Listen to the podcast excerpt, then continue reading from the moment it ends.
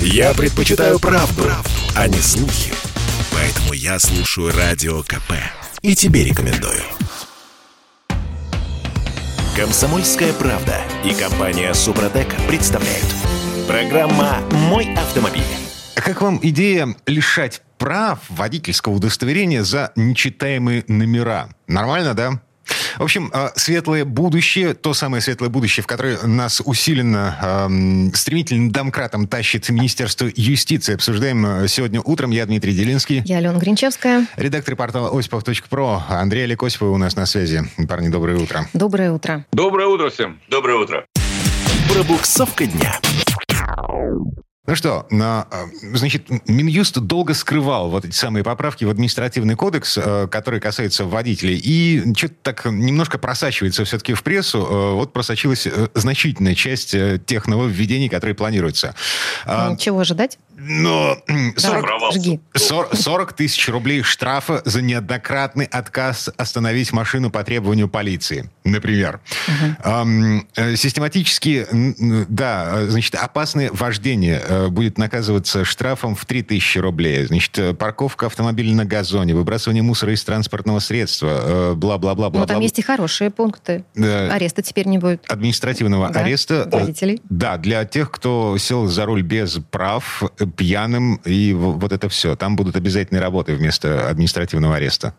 Арестовывать долго просто, на самом и деле. И очень дорого, видимо, да. Mm-hmm. Дорого, да. Бумажки писать надо. 60 да. часов обязательных работ. Вместо одного Красота. ареста, да, бумажки. Да, да, мы прервали, там же это же только начало. Да, дворников в нашей стране на самом деле не хватает. У нас же обязательно работает дворником, да? Ну, скоро зима, то снег ну, разгребать нужно будет, да. А, не, погодите, а административный кодекс еще не принят, его, э, даст бог, в... К следующей зиме примут. Да, в лучшем случае. Так, но самое страшное э, для меня... Э, как для злостного нарушителя, продолжай. Я, я не протираю номерные таблички, они, грязь от них сама отваливается. ну, правда. Извините, но, извините, лишать прав за грязные нечитаемые номера как-то too much. Там много, там много, на самом деле, Дмитрий, всего, что вызывает э, не смущение, а, скажем... Недоумение? отрицание железное совершенно. Вы знаете, вот для начала надо для себя уяснить, а зачем принимался, принимаются вот эти поправки? Что хотят люди, которые эти поправки предлагают? Да? 96 министерств ведомств, замечу. Тебе официально или... или Нет, одну секундочку. А, да, нет, это просто очевидно из тех поправок.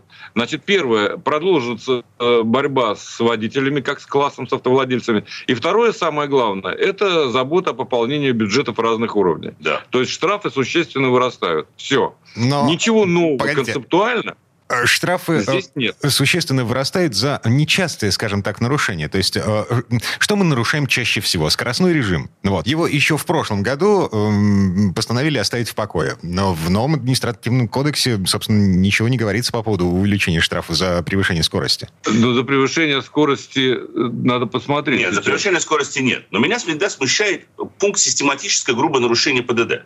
Вот это то, это та тема, которая постоянно поднимается на всех уровнях включая те же самые средства массовой информации, и всегда говорится, ну вот, и приводится в пример вот эти вот э, различного рода люди, которые ездят со штрафом, там, набирают 150, 200, 300 штрафов, потом попадают в аварию, выясняется, что у них огромное, огромное количество штрафов, и тут же возникает предложение, а давайте мы будем э, введем бальную систему, фактически ведь э, систематическое грубое нарушение да, вот это, за водительского удостоверения, это бальная система. Это э, самое печальное, что Конечно. есть в этом кодексе. И хоть сейчас в новом проекте Кодекса об административных правонарушениях говорится только о грубых нарушениях, то есть проезд на красный свет, отказ уступить дорогу пешеходу ой, ой, ой, ой, ой, ой, грубым нарушением. Погодите, а, да. на минуточку. А, госавтоинспекция а, сама с собой спорит до сих пор, что считать mm-hmm. непропуском пешехода. Вот, да. Они до сих пор, они до сих пор камеры даже настроить не могут. С какой скоростью шел человек, пересекались ли Понимаете, как... движения, беда вообще. Нет, беда еще вот в чем. Беда в том, что вот это систематическое грубое нарушение,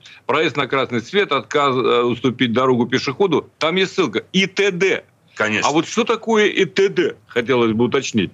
Это что, то сказать, это э, нарушение скоростных режимов, это парковка на э, газоне и так далее, это тоже грубое нарушение. То есть получается, что в это ИТД впоследствии... Можно все что угодно. Все что угодно. Может Подождите, а я... Хоть нам сейчас не говорят, что оно ну, как бы не попадает систематическое нарушение скоростного режима, но поскольку эта тема постоянно, простите за грубое слово, педалируется, то она, скорее всего, может туда войти. Грубого нет. Um, Все правильно. Я подозреваю, очень сильно подозреваю, что вот эта формулировка ИТД, она попала во все СМИ из коммерсанта, который, собственно, ознакомился с э, проектом поправок в административный кодекс, нового административного кодекса проектом, и эм, не посчитал нужным перечислить вот все то, то что там прописано. Нашел стрелочника. Да, сам документ э, толком никто не видел, кроме его разработчиков. Пока догадки хочешь сказать. Да, да, да, да. Ну, возможно, возможно. Но мы же с вами, так сказать, люди, которые не первый год в этой стране живут и не первый год вот это все дело обсуждают. И мы же с вами знаем, что если какая-то тема постоянно вот возникает, потом раз загасили, потом снова возникла, не бывает дыма без огня она все равно так или иначе будет протас, протащена. Или протас, протащена. И неспроста, кстати, мы недавно обсуждали с Это вами... с акцизами. Не, да, предложение депутата Мосгордумы, а, вновь э, появившийся здесь. Рыженький такой. Да, рыженький такой, которая там вообще, так вплоть до заключения. Вот. И, кстати говоря, она же предлагала запретить автомобильное движение по Садовому кольцу. Тут много чего ну, было. Вообще. То, и вот когда самые одиозные, идиотские, прямо скажу, предложения не проходят, происходит, мы вроде уже с тем, что прошло, что предлагается, готовы согласиться. Вот это вот совершенно... Это э, работа, понимаешь, из меньших зол... Из меньших, да, да. из зол выбираем, выбираем меньшее, да. да. Угу. Но здесь меньше не пахнет. Потом повторное управление автомобилем с чрезмерной тонировкой. Ну что за бред? Абсолютно. Был 500 рублей, сейчас 3000, и еще вдобавок, так сказать, лишение прав. Ну, а, что это а такое? вот это интересно, управление транспортным средством после оформления временного ограничения прав. То есть временное ограничение прав – это не лишение водительского удостоверения. Это если сейчас, вот мы же обсуждали это как-то, э, у тебя появляются какие-то медицинские показания, которые на самом деле подразумевают отстранение от управления транспортным средством или невозможность, то у тебя будет приостановка водительского удостоверения. Причем это будет делаться без уведомления тебя. В автоматическом режиме справка приходит в систему ГИБДД, и ГИБДД приостанавливает действие водительского удостоверения. Потом, раньше за это санкций не было. Ну как, ты не знал, ну, честно, ну как, есть водительское удостоверение, тебе никто ничего не уведомил. А теперь это одной до трех тысяч рублей штраф. И еще одно важное, мне кажется, это вот ужесточаются э, наказания для водителей и так далее, а система обжалований практически остается прежней. И по-прежнему есть, работает строго. Да, теперь, теперь там есть э, пунктик, который предполагает, что обжалование штрафов не надо дожидаться там решения прокуратуры запроса или решения суда, а может решить это инспектор который подписывает, собственно говоря, штрафную квитанцию. Угу. Но так это еще достучаться до инспектора надо. То есть, опять же, механизм э, прописан расплывчато. Непонятно, угу. как водитель может обжаловать э, штрафную квитанцию. Андрей, ну, ну там же есть еще, много. там есть хороший пункт, Андрей. Вот, нет, а я хотела Конечно. про камеры поговорить. Там же еще есть некое изменение, да. которое коснется тех, кто получает штрафы за нарушения, которые фиксируют камеры. Вот прокомментируйте его, что там. Ожидается. Вот я, я так и не понял. В смысле? Там теперь будут проверять, где стоят камеры, правильно ли вообще вас там штрафовали, и если что-то там да. не соблюдено, то штраф вам не выпишут или отменят. Совершенно верно. Более того, этот штраф может отменить, я повторюсь, э, как раз, э, собственно говоря, тот, кто подписывает, инспектор э, ГИБДД, угу. сотрудник ГИБДД. А, но это, опять же, надо до него достучаться. То есть э, надо что-то куда-то написать, чтобы он принял такое решение, отменить штрафную... И потом, давайте, давайте еще одну вещь. Сейчас мы в кодексе предусматриваем, так сказать, достаточно жесткие санкции. Но при этом а, в кодексе и ведь говорится, что правительство РФ установит требования к комплексам и софту. То есть это будет не закреплено в Кодексе административных правонарушений. Это отдельно, это, да. это отдельно, это вообще действительно отдельная тема. Установка камер, Кодекс административных правонарушений, по большому счету, э, между собой не связаны, кроме как в нашей стране. Они между собой у нас напрямую связаны. Поэтому, когда будет постановление правительства, которое что-то будет регулировать и вроде как поможет нам бороться с неправильно установленными камерами или с этими передвижными комплексными треногами и так далее, это неизвестно. А вот то, что кодекс будет принят с этим этими штрафами, это известно. И уже понятно, какая будет санкция за это предусмотрена. И это расстраивает откровенно. Слушайте, а, а нет повода для радости, да? А, значит, в этих поправках в административный кодекс никак не упомянута средняя скорость. Это, это слава богу. Это вот хорошо, наконец-таки. У кого-то дошла голова до того же мысль, что нельзя прописывать среднюю скорость. А может, Но просто забыли? Да, они до сих... Вот сейчас ты напомнил. Я думаю, что они не забыли. Я думаю, что умышленно оставлены те же самые формулировки и этот пробел в законодательстве. Потому что ведь как она не прописана, так и нет запрета на измерение средней скорости движения. Ведь те квитанции, которые получали, о которых я рассказывал во время там, первого локдауна в 2020 году, еще вот полтора-два года назад, тогда это нас э, массово, собственно говоря, затронуло, а, они не обозначали, что это средняя скорость движения. Вы если помните, там было две фотографии, и было просто скорость, время, э, значит, участок протяженности, и было и нарушение. Скорость, да. да, расчетная скорость движения было нарушение скоростного режима. Вот я думаю, что этот пробел, к сожалению, зачем-то наверное, умышленно или непредумышленно. Но С одной стороны, хорошо, конечно, что скоро, средней скорости тут нет, что она не узаконена э, формально. Да. Но, с другой стороны, остается лазейка для того, чтобы ее узаконить. Кроме того, авторы этого же самого документа, если вы обратили внимание, ссылаются на то, что будут некоторые э, нарушения внесены в Уголовный кодекс. Изменения. То есть это изменения, да которые касаются водителей. Может быть, вот самые одиозные, э, скажем, там наказания, они перейдут из э, КАПа в УК.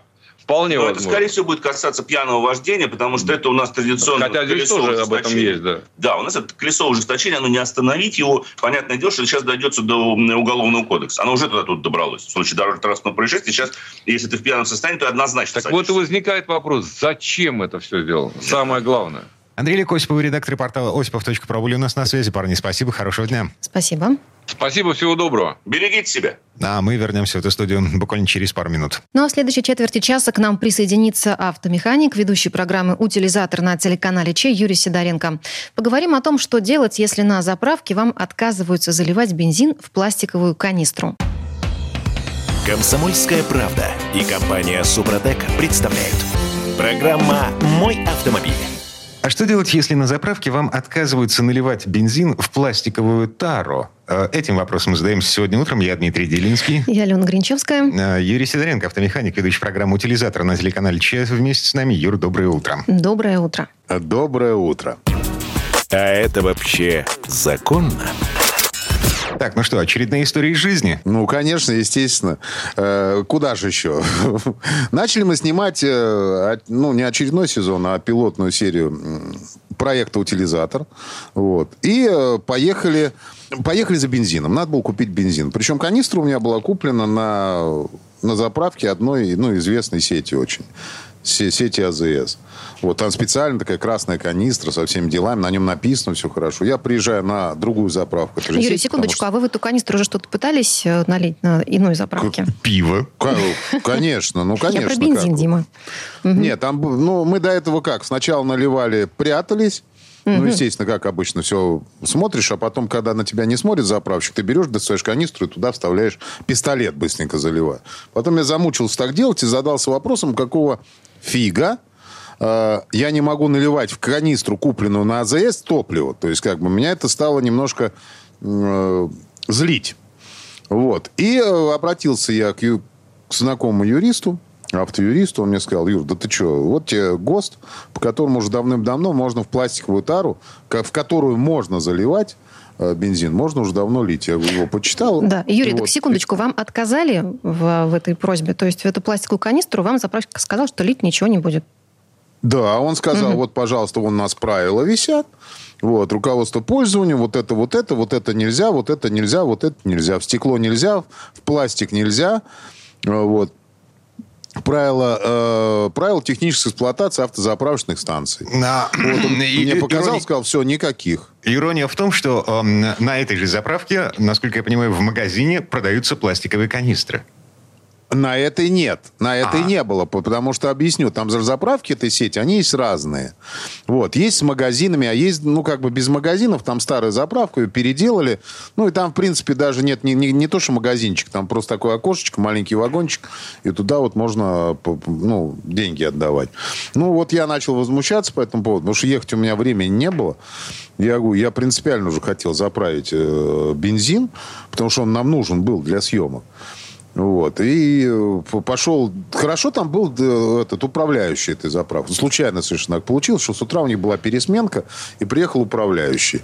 Я с ним очень долго бодался, потом нашел в интернете этот ГОСТ, ткнул ему э, в глаза. И после этого он, почитав его, я сказал, между прочим, вы же его и разрабатывали ваша сеть АЗС это, это и разрабатывала этот ГОСТ. Я просто не понимаю, почему вы разработать разработали, а до всех сотрудников, видимо, не довели э, само указание. После этого мне заправили. И вот я об этом хочу рассказать всем э, нашим водителям, что, ребята, в пластиковые канистры, которые предназначены для топлива, э, именно для топлива, заправлять бензин и солярку можно и вам не имеют права по закону отказать. Угу. Так, а вопрос, собственно, а в связи с чем запрещали? Эм... Ну, это опасно или что это? Почему?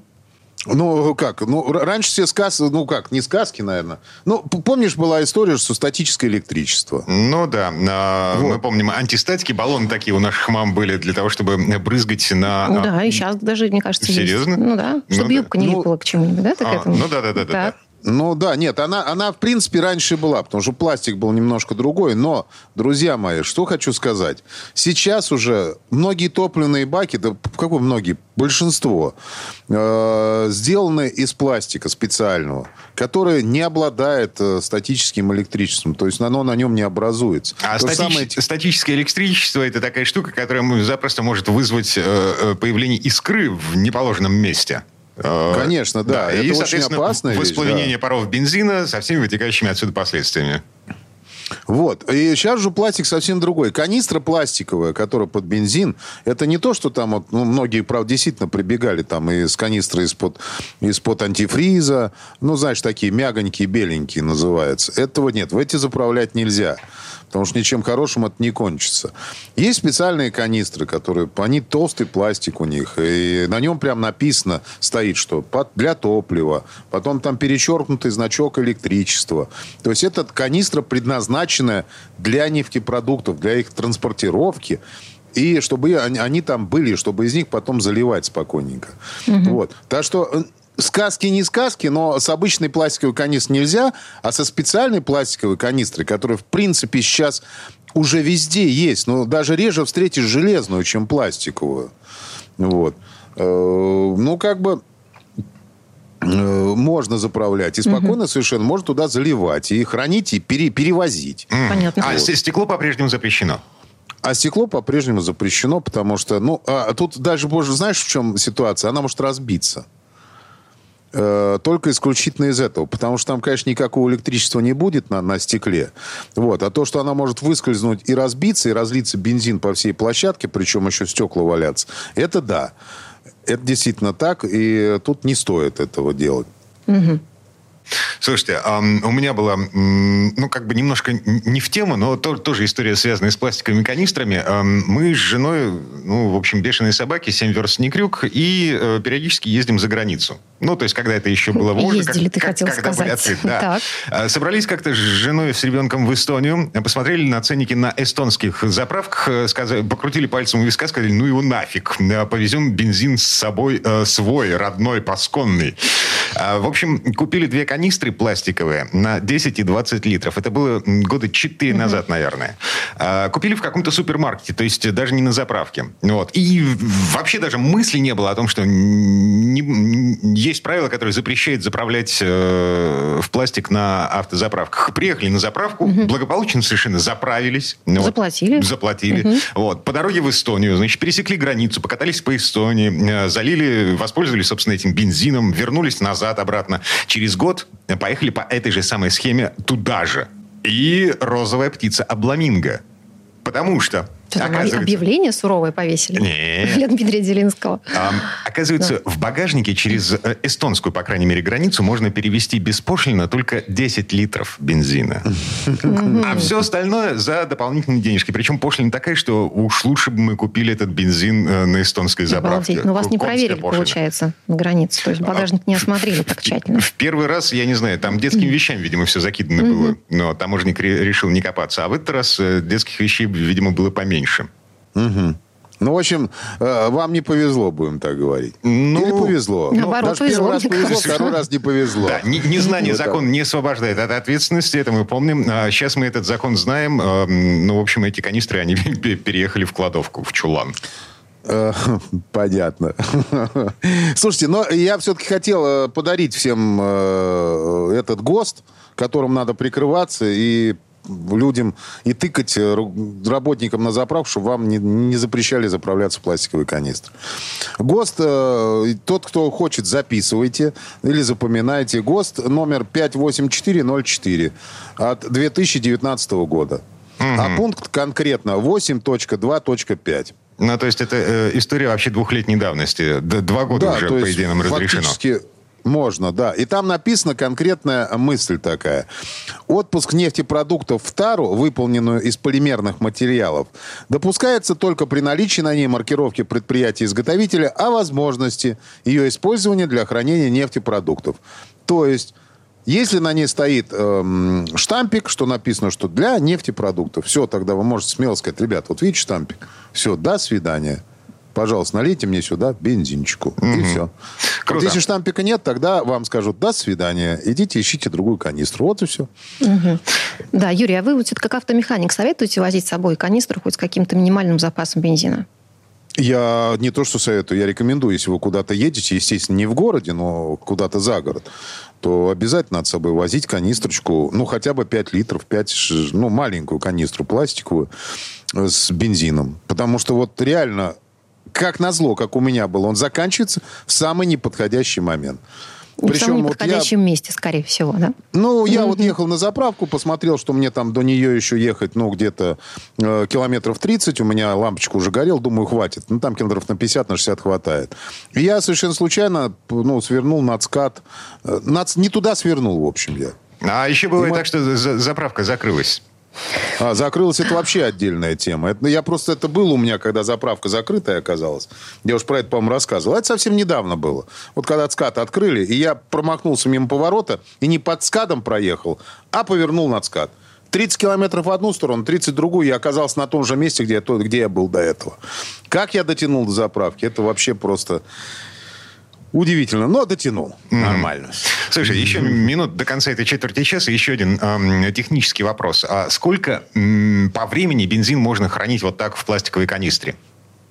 Слушайте, ну, э, хранить можно долго. Вопрос, как на нем потом будет машина ездить. Я не рекомендую хранить больше одного сезона. Один сезон, это получается 6 месяцев. Угу. Ну и понятно, лучше в темном прохладном месте. Ну, это само собой не на солнышке, это конечно. То есть это в темном прохладном месте. И, а лучше всегда его обновлять. Ну, чувствуете, что он уже месяц у вас там провалялся. Взяли, залили его в бак и заправили новый. Это как бы так лучше всего делать. Приговариваем. Юрий Сидоренко, автомеханик, ведущий программу «Утилизатор» на телеканале ЧЕМ. Юр, спасибо, хорошего дня. Спасибо. Большое спасибо, всем удачи. Ну, а мы вернемся в эту студию буквально через пару минут. В следующей части программы к нам присоединится Федор Буцко. Поговорим о том, как вести себя на зимней дороге. Комсомольская правда и компания Супротек представляют. Программа «Мой автомобиль». Зимняя дорога ошибок не прощает. Эту банальность э, нам с вами напоминает уже не первый десяток лет, и тем не менее каждый год климатическая зима начинается с Дня жестянщика. Традиция у нас такая. Ну и как не стать участником карнавала по случаю Дня жестянщика, обсуждаем в этой четверти часа. Я Алена Гринчавская. Я Дмитрий Делинский. Обсуждаем э, с автожурналистом Федором Буцко. Федь, доброе утро. Доброе утро. Всем доброе утро. Дорожные истории. Ну что, по пунктам, да? Совет, как вести себя правильно на дорогах в непогоду, ну, в, в снег, дождь. Да, давай перед этим все-таки, я у тебя спрошу, ты же уже переобулся? Э, ну, в общем, я уже даже попробовал свои шипы. Э, обледенело тут на днях все в Петербурге. Угу, то есть не зря ты переобулся заблаговременно. Да. Молодец. А, в Москве вообще календарь... О, господи, климатическая зима в полный рост. А Федор Буцко, москвич у нас на связи.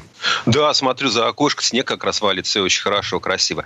Действительно, действительно зима, и нужно каждый раз вспоминать. Вот я, по крайней мере, мне нужно, может быть, я такой немножко тормоз, но каждый раз, когда начинается зима, начинается скользкая погода, я понимаю, что мне надо снова привыкнуть к автомобилю. Далеко не первая зима за рулем, знакомый автомобиль, шины хорошие, но все равно нужно, да, нужно как-то заново вспомнить.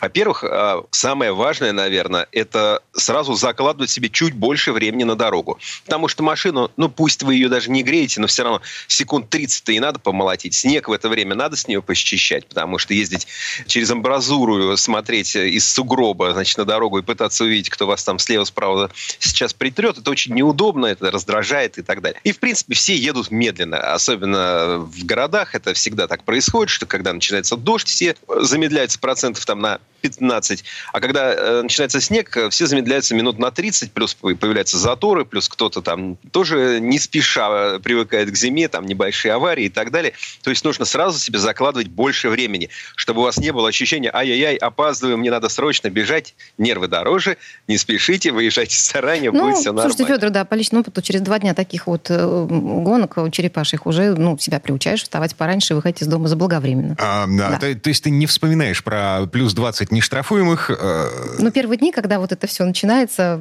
в общем, да, пока не до этого. Но потом все приходит в норму. Для меня вообще главный совет – это небольшая скорость. Вот правда. Вот совет на все времена, в периоды вот этих всех начинающихся снегопадов, это безобразие на дороге. А, то есть это из-за тебя, из-за да. твоего овощного режима черепашьего э, мы так... Спасибо, Дима. Медленно добираемся до работы. Федор, ну я же права? Нужно. Ну, конечно, вы правы, угу. действительно. И вообще э, тут важный момент, что ну, вот мы, многие из нас привыкли вот ездить с этим нештрафуемым порогом. А, во-первых, нужно отвыкать, э, по крайней мере, во время зимы. Но, кроме того, есть еще аргумент. Э, рано или поздно его отменят. Ну, сократят, скажем так. Может быть, оставят, допустим, плюс 20 за, за городом и плюс 10 в населенных пунктах. Вполне вероятный вариант. Может быть, не завтра, может быть, даже не весной, может быть, какие-то другие будут задачи, значит, у органов. Но, тем не менее, вот эти плюс 20 – это очень много. Другое дело, что они, может быть, объективно обоснованы, потому что у нас много где странно стоят знаки, а, у нас очень много камер. Вот я недавно смотрел эм, немецкую статью о том, что в Германии аж 10 городов, в которых более миллиона евро в год собирается с камер дорожного наблюдения. Господи, да у нас в денег собирается, наверное, примерно столько в одной только Москве. Какой год? Вы что?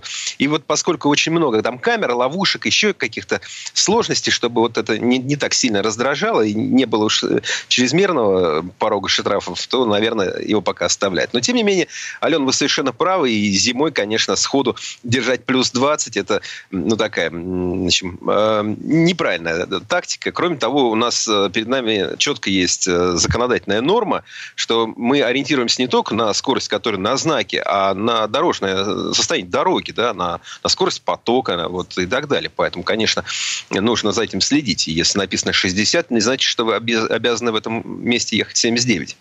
А, ладно, а, значит, мы не разгоняемся на мостах. Э, это уже традиционно. Мосты и эстакады промерзают быстрее, чем весь остальной э, асфальт, а дорожное там, как покрытие. правило, фуры застревают в первые дни вот этого безобразия. Я в Москве, кстати, один раз, Федор, когда жила, по-моему, по третьему транспортному часов пять ехала. Вот а... первый день снега. Это я никогда не забуду, потому что стояло все. А, да. Вот я еще, когда не сидел за рулем, у меня друг э, на МКАДе э, ночевал. Ну, для Москвы ужас, это норма, ужас, судя ужас, по да. всему, да. Ну, угу. нет, ну не норма. Я никогда в жизни в такие пробки не попадал. Э, то есть я, как и все, тоже попадал в пробки. И вообще, а, знаете, у меня, когда была такая возможность, я всегда считал, что идеальное время для отпуска – это вторая половина декабря. То есть числа 10 так уехать.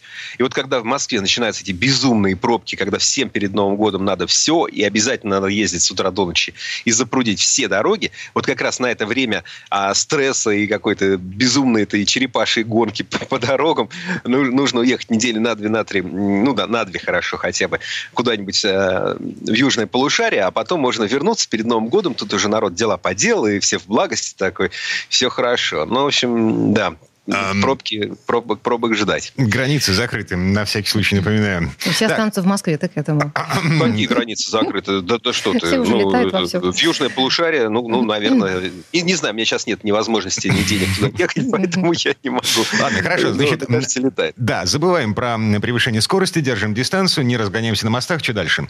Ну, внимательность, просто главное это внимательность. Это очень важный момент. И э, если там летом вы где-то проехали, забыв включить, там, не знаю, ближний свет или дневные ходовые огни, то это еще как-то кое-как. А сейчас, когда у многих стекла грязные, начинается вот эта грязная пора, когда даже вот вы протерли свои стекла, зеркала, а все равно их залепило, да, к концу дня их снова залепило. И вот вы едете, и видно хуже, видимость хуже. Поэтому надо понимать, что даже если у вас там, вы свои протерли, соседи по потоку, может, и не протерли. Поэтому, конечно, световые приборы, которые должны быть чистыми, можно даже машину не мыть, но стекла и, свето... и световые приборы, конечно, должны работать. И фары должны быть включены, и поворотники надо включать. И, в общем, это очень важный момент. Сейчас, особенно первое время, нужно максимально так э, внимательно ездить. И еще э, очень полезно, э, несмотря на то, что все мы там давно за рулем, или многие из нас, э, когда выпадает снег, становится скользкая дорога, вот по возможности, где есть э, свободное пространство, где нет других автомобилей, попробовать э, вспомнить, а каково это тормозить, на, на, когда под колесами снег? А или вот когда под колесами лед? Федор, для тех, кто забыл. Ну, в любом случае нужна плавность, да, нужна плавность и осмотрительность. То есть, э, чем а, хуже сцепление с дорогой, тем менее резкими могут быть ваши движения. И если вы там даете, а, у вас там сильный поворот руля, значит, у вас должно быть мало нажатия на педаль. Неважно, кстати, тормоза или газа. Ну, в первую очередь, наверное, да и того, и другого, да. А если вы, наоборот, сильно жмете на педаль, неважно, опять же, тормоза или газа, то вы не должны а, большое отклонение рулем делать. То есть есть такой баланс. Чем больше руля, тем меньше газа. Чем меньше газа, там можно больше тогда рулить. Вот об этом надо помнить. А главное, это теоретические такие моменты. А важно выехать просто на парковку там пустую, где есть, где вы знаете, что она снегом покрыта, но под снегом арматура не, тор, не торчит. И можно немножко там без э, лишнего какого-то экстрима, но просто потормозить, поповорачивать, почувствовать вот этот а, момент, когда колеса уже срываются, когда вы начинаете идти в занос или в снос, там, в зависимости от того, какой у вас автомобиль и как вы едете. Вот, это очень, очень такая полезная история, которая для меня обязательно вот каждый год, и сейчас я уже сыну обещал, что мы с ним скоро поедем, сейчас как раз снег выпадет, сегодня вечером, наверное, поедем на какую-то свободную площадку, покатаемся немножко. По снежку, прекрасно. Покрутимся. Ладно. Немножко. Да, значит, смотрите, а, что еще советует? Значит, центр, Московский центр организации дорожного движения советует, эм, если мы эм, собираемся домой с работы, эм, лучше сделать это позже, чем раньше. Но и просто... начальство будет довольно, конечно. Зачем вам в офисе до 6 сидеть? Сидите до 10. Вот, ну, или хотя бы до 9, например. Вот посидите, mm-hmm. да. Но вот пришли вы на работу, не надо домой, не спешите. Неужели вам нечем заняться, заняться в офисе? Нет, ну, здесь еще один прекрасный совет – остаться дома. Вообще. Да, совсем. Работать, в общем-то, а, Остаться да. дома. Да. Ну, mm-hmm. и, и традиционно от московских властей советы, конечно, отказываться от, от автомобиля. В, лю, в любой непонятной ситуации откажитесь от автомобиля. Мы для вас тут стараемся. У нас тут электробусы, центральные диаметры, МЦК, там, значит, э, метро роем.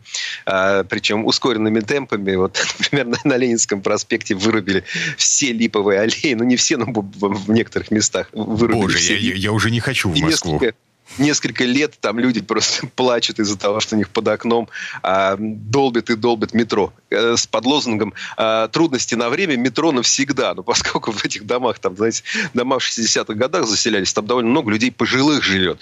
И для них вот это «на время» и «навсегда», оно у них примерно одинаковое, ну, близкое такое, по крайней мере. То есть если пять лет под окном долбить асфальт, например, там, причем у этих строителей у них какое-то супер разрешение получено, они э, в, некоторые, в некоторые дни они могут могут даже ночью грохотать. Ну, вот э, есть, э, видимо, какая-то у них такая возможность. Поэтому, ну, ладно. поэтому московские власти, в общем, предлагают, да. Давайте все-таки вернемся к э, зимним дорогам. Значит, еще один совет от госавтоинспекции. Не оставлять машины на обочинах нужно всегда сейчас помнить о том, что улицы надо будет убирать. И если вы там ее где-то бросили и вроде как бы кому-то ничего, то потом, возможно, найдете ее в сугробе. Еще потом этот сугроб будете откапывать долго.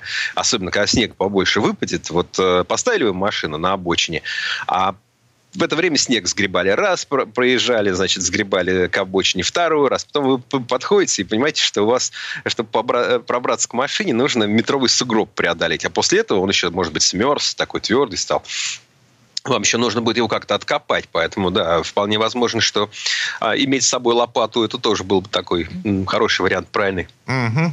Да, но с учетом того, что в Москве, э, ну, как бы проблемы с местом для парковки. снежную зиму, да, к этому? Нет, еврозиму нам вещи не, не важно. Короче говоря, к тому, что парковаться-то все равно где-то надо, а место, ну, Москва не резиновая.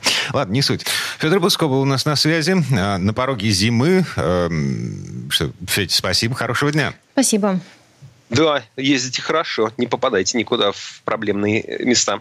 А мы вернемся в эту студию буквально через пару минут. В следующей части программы у нас журналист и летописец мирового автопрома Александр Пикуленко. Послушаем историю о пикапе Mitsubishi L200. Комсомольская правда и компания Супротек представляют. Программа «Мой автомобиль». А это мы вернулись в студию радио «Комсомольская правда». Я Дмитрий Делинский. Я Алена Гринчевская. И в этой четверти часа у нас традиционная история от Александра Пикуленко. На этот раз речь пойдет об автомобиле Mitsubishi L200. Это японский пикап, который стоит на конвейере с конца 70-х годов прошлого столетия. Вообще, это те самые времена, когда японский автопром начал завоевывать американский авторынок. И мы помним, для американцев размер таки имеет значение. Хотя есть люди, которые считают L200 таким расфуфыренным косплеем под грузовик грузовик. Но слово Сан Санычу. Тест-драйв. Целевая аудитория этого автомобиля – тайский крестьянин, арабский крестьянин и русский крестьянин. Хотя русского крестьянина вычеркиваем ввиду отсутствия такового. Ну, то есть в целевую аудиторию Mitsubishi L200 должны входить люди непритязательные, на дизайн не реагирующие. Но ведь компания Mitsubishi каждые 10 лет делает новое поколение пикапа, потому что они играют в сегменте и моде, которые приняты для легковых автомобилей. Хотя пикап имеет полное право быть лет 20 без изменений. Коммерческая техника может позволить себе не быть особо модной. У нас в крестьянскую среду данная машина не проникает. Это машина горожанина. А горожанин – это человек, который даже в нашей стране тяготеет к чистой обуви и модным аксессуарам. Изменили внешность этой машины, собственно, вот и все. Чем еще L200 этого поколения отличается от предыдущего? Та же самая машина с той же самой рамой. Ну, произвели еще очень серьезные работы и изменили точки крепления кузова к раме. Ладно, еще изменены настройки амортизаторов и переделали крепление рессор. Сразу бросилось в глаза, что еще у пятого поколения буксирные проушины не из прутка в палец толщиной, а штамповано-сварные. А вот дизайн другой, и мебель расставлена несколько иначе, более просторно. У этой машины и раньше был удобный и просторный салон, теперь стало еще лучше. Что еще нового в этом автомобиле? Новый двигатель объемом 2,4, ставший уже алюминиевым. Нутро у него цепное, с изменяемой фазой газораспределения, дизельной, с умной турбиной, защищенной тепловым контуром. Она всегда работает в оптимальном температурном режиме. В этом отношении японцы молодцы. Вот и получается, что самое главное в изменениях этого автомобиля – это внешность и мотор. По своей мощности в 154 лошадиных силы в самой нижней версии прошивки есть еще 182 и 183. Шестиступенчатая механическая коробка передач. По топливной экономичности 13,6 литра на 100 километров, увы, это намного больше, чем на двигателе предыдущего поколения, который, надо признать, показал не средние, а выдающиеся результаты в плане экономичности. А еще у двигателя пропали низы. Ехать по целине на второй передаче очень сложно. Машина глохнет. Для напористой городской езды машина подходит отлично – Двигатель очень отзывчив. И управляемость у нее хорошая, и динамика хорошая, и радиус разворота маленький. Но как только выехал в крестьянскую действительность, глохнет на буераках машина. Требует такого ювелирного навыка, что мама не горюй. Дизель заглох на низах. Такое бывает? Уже бывает. Зато заглядываем в выхлопную трубу, а там стерильно. И только это оправдывает, почему японцам нужно было переходить с того мотора на этот. Потому что экология. И вот на север Африки будут поставляться Mitsubishi тяговитые экономичные, а нам вот с такими стерильными трубами, которые уже не смогут стать помощниками на бездорожье. Еще туда же, в копилку недоразумений, попадает шестиступенчатая механическая коробка передач. Едешь такой русским крестьянином-мужиком в телаге и трюхе по целине. Где у нас там передняя передача? Понятно, где у всех. А где задняя? А задняя там же, где и передняя. И отличаются они между собой только этажностью. Верхний этаж первая, а туда, куда давить надо всем телом, опуская, это задний ход. Продавливаешь вниз и от себя. Так что в другой комплектации с автоматической коробкой передач и различными электронными помощниками, машина еще может считаться неплохим проходимцем. Но вот в таком исполнении, с таким переключателем передач, не для оффроуда машина. Л-200 является машиной, которая позиционирует себя, с одной стороны, как крестьянская лошадка, но чисто крестьянская версия, она заднеприводная, не с таким дорожным просветом и с двухместной кабиной. Кабины бывают разные, и полуторные, и двухместные. Но вот для нас только четырехместные. У машины нет склонности к опрокидыванию. Она очень хорошо стоит, растопырив все четыре колеса. Она хорошо идет, и можно в управляемом заносе на ней двигаться. Можно позволить себе обычную штатную езду, которая пугает только нервных барышень, водителей электробусов. Кстати, барышни неплохо подразумеваются за рулем этой машины. Даже на предыдущем поколении были крепления изофикс на заднем сиденье. На этом тоже есть. Машина и под женщину подходит. Что касается салона, то хорошо видно, какая пластмасса тайская, какая китайская, какая индийская. Из Японии ничего там нет. Салон полностью отличается от того, что было у предшественника. Он вообще другой. Руль наконец-то получил регулировку по вылету. Раньше можно было только вверх-вниз, теперь можно и на себя от себя. Очень смешно реализовано поднимание и опускание водительской подушки сидения. Она не полностью поднимается, а только в задней части. Непосредственно той части, где ты сам. По обзорности, аквариумности и просторности здорово. Едешь в этом скворечнике, и несмотря даже на широковатую стойку, все, что нужно, на дороге со всех сторон хорошо просматривается. Сама по себе машина настолько красивая, до такой степени украшает жизнь, что становится тепло на душе. Этот автомобиль не вызывает ни чувства классовой неприязни, ни зависти. Mitsubishi L200 позиционирует тебя как человека, который выбрал красивый и практичный автомобиль. Спинка заднего сиденья откидывается при помощи петельки – Попасть в нее пальчиком крестьянской руки вообще бесполезно. Там образуется пространство, куда у меня помещался кофр с фотоаппаратом. Там же находится металлический домкрат и какая длинная пика, которой очень удобно драться. Это орудие может быть ручкой домкрата и устройством для извлекания запасного колеса. Есть еще одно замечание по коробке передач. Третья и пятая передача сближены. Дизель вытягивает эту ошибку. Но сама по себе ситуация требует от крестьянской руки, привыкшей к лопате, такой точности в движении, что еще больше подразумевается блондинка за рулем данной машины. В этом отношении над коробкой еще нужно работать. Пятиступка на предыдущем поколении была куда логичней. При езде на постоянном полном приводе на суперселекте распределение крутящего момента по осям идет в соотношении 33 на 67. Маловато. Вот бы 45 на 55, зад же не всегда загружен. Возможно, на каком-нибудь витке рестайлинга это отношение будет изменено.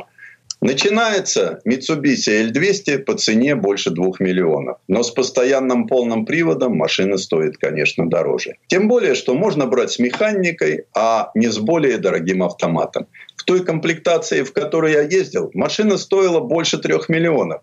Нельзя сказать, что там было что-то лишнее. Но разумно расставляя приоритеты, от многого можно отказаться. Например, если автомобиль вам нужен для работы в сельской местности на бескрайних просторах Замкадья.